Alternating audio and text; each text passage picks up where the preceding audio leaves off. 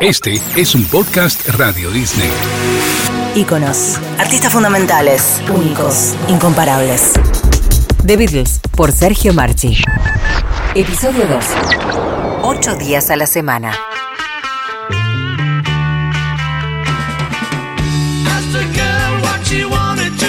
En 1962, los Beatles iniciaron su carrera discográfica. Pocos meses más tarde, ya eran un fenómeno británico de características inusitadas. Venían de Liverpool y el mayor de ellos tenía 23 años. Su primer número uno, Please Please Me, fue casi un milagro, pero el segundo los elevó a la categoría de superestrellas. Apenas habían editado tres singles. Los conocedores de la industria creyeron que era una casualidad, que las cosas volverían a su causa en poco tiempo, pero no, los Beatles hicieron que nada volviera a ser como antes nunca más.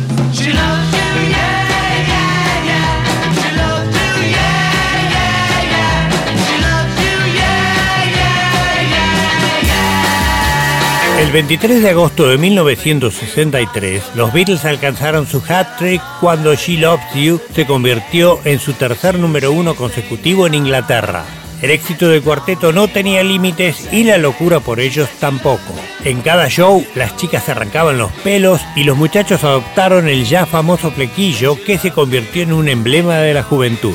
Los sellos grabadores dejaron sus prejuicios de lado y salieron a la casa de nuevos talentos de Liverpool y sus alrededores, y encontraron lo suficiente para todos.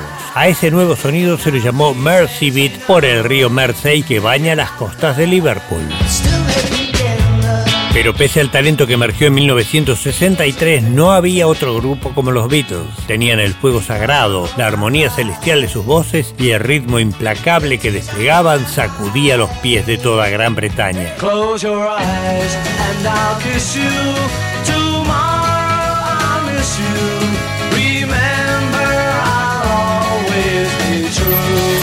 Los Beatles editaron su segundo álbum el 22 de noviembre de 1963, que se tituló With the Beatles. Fue otro número uno.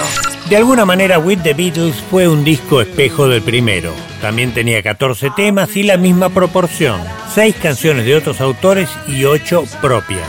Eso comenzó a llamar la atención. Había equipo. Lennon y McCartney se convirtieron en marca registrada. Eran una fábrica de hits.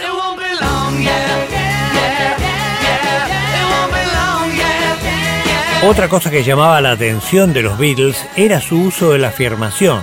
En ellos, el yes se transformó en yeah. El recurso lo habían tomado de intérpretes negros de Estados Unidos como Chuck Berry y Little Richard, pero ya era innegablemente suyo.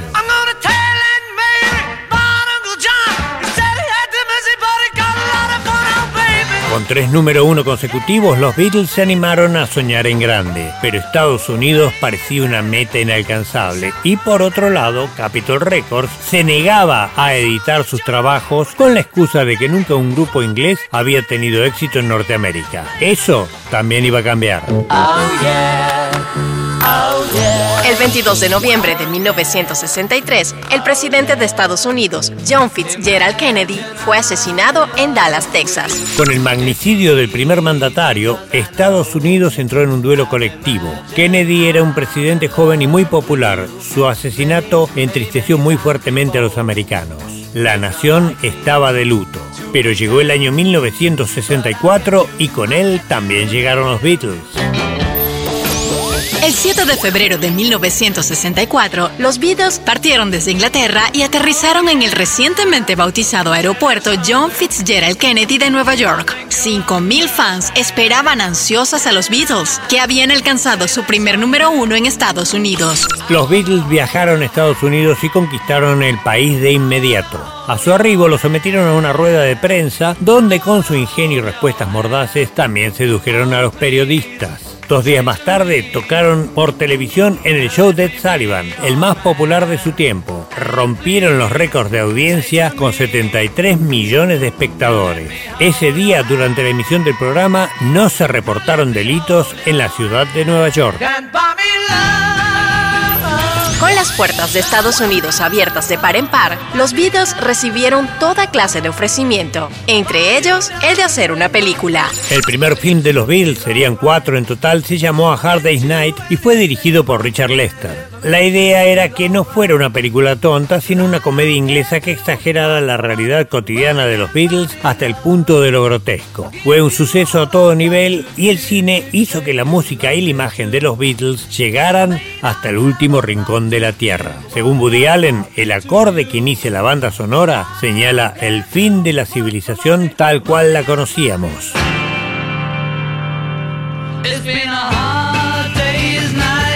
Hugo Faturizo, músico y compositor uruguayo, ex integrante de los Shakers y OPA. ¿Qué significaron los Beatles para mí?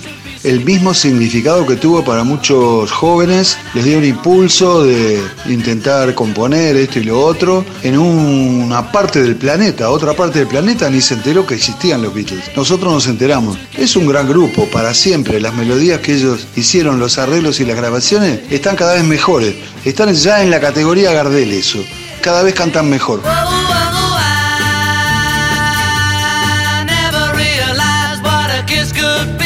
El año 1964 fue el año donde los Beatles conquistaron el mundo y trabajaron sin cesar haciendo giras por todos lados. Casi no tenían tiempo libre y tampoco tenían una vida normal. Salir de la habitación de un hotel podía convertirse en un peligro por las fans que los asediaban. El ritmo de su agenda era demoledor, debían entregar dos discos por año y por eso mismo aprovechaban las horas muertas en los hoteles entre show y show para componer nuevas canciones.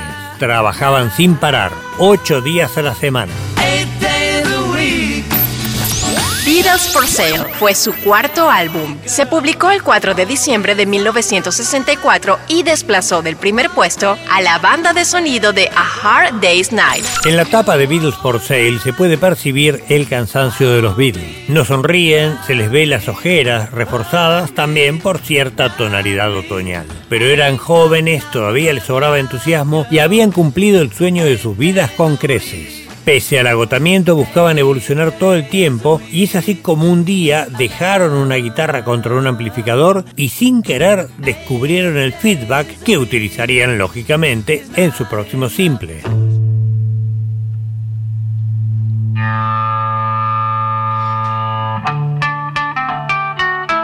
Los Beatles parecían tener vidas paralelas y hasta múltiples, porque cada país editaba sus álbumes según su parecer, alterando las tapas, los títulos y hasta las listas de temas. Andrés Calamaro, cantante y compositor argentino. Hay que recordar que la discografía de los Beatles es más caótica, más desordenada, porque en Estados Unidos se publicaban otros títulos de discos, otras portadas, otras tapas, otro orden de canciones y tal vez otras mezclas distintas. Y lo mismo en Argentina o en Argentina y Uruguay. Acá yo escuché los Beatles en discos long play que no, que no son oficiales, que desaparecieron. Ahora sí entendemos la discografía de los Beatles unificada en el mundo. oldu. You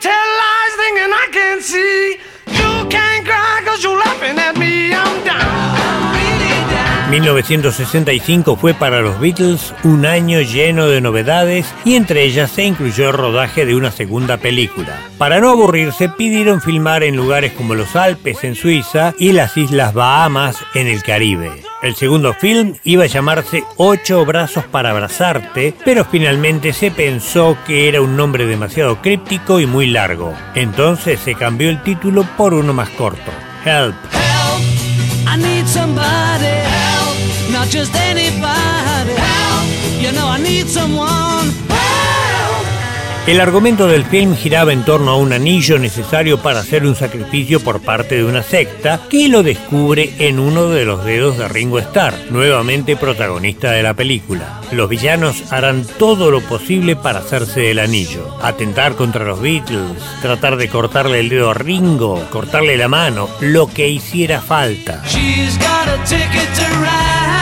Al tiempo que grababan la banda de sonido de la película, Paul McCartney soñó un tema perfecto. Se despertó con la melodía en la cabeza, pero creyó que la canción debía ser de alguien más. Le preguntó a todo el mundo y le dijeron que no la conocían. Provisoriamente la llamó Huevos Revueltos hasta que se le ocurriera un título mejor. Sus compañeros le dijeron a Paul que debía grabarla él solo con la guitarra y el productor George Martin sugirió agregar un cuarteto de cuerdas. El resto es historia y la canción se convirtió en uno de los temas más versionados de todos los tiempos. Yesterday. All my troubles seem so far away. Now it looks as though they're here to stay. Oh, I believe. El 15 de agosto de 1965, los Beatles baten el récord mundial de asistencia a un concierto cuando se presentan en el Shea Stadium de la ciudad de Nueva York ante 55.600 espectadores. El 26 de octubre, la reina de Inglaterra los condecora con la Orden de Mérito del Imperio Británico. 1965 fue un año magistral y agotador para los Beatles que, como si todo eso fuera poco, antes que terminar el año, editaron un nuevo álbum titulado Rubber Soul, que era un juego de palabras con el que pretendían expresar su amor por la música soul.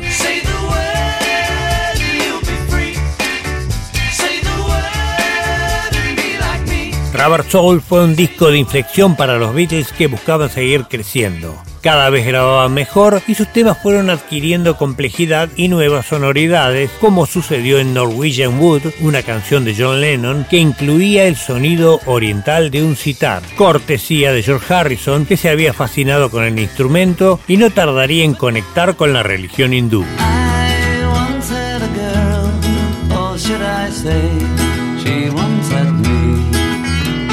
Los Beatles estaban madurando y Rubber Soul era un disco que marcaba ese proceso con claridad. Las canciones se ponían más reflexivas y las historias que contaban eran más complejas que la temática romántica de los primeros tiempos. John Lennon escribió un tema en el que se animaba a mirar hacia atrás y a reflexionar sobre su vida.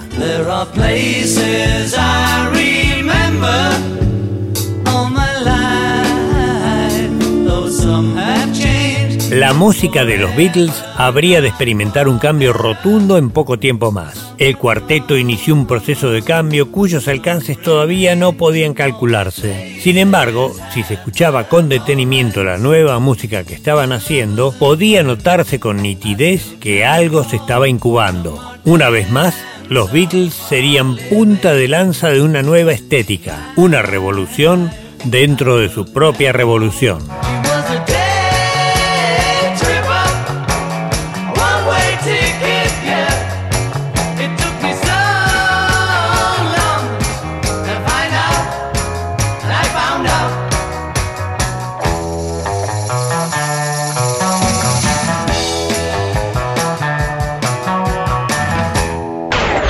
En el próximo capítulo, el precio de la Beatlemanía se paga con el adiós a las giras, pero la experimentación en el estudio da lugar a un álbum que será un hito en la cultura universal.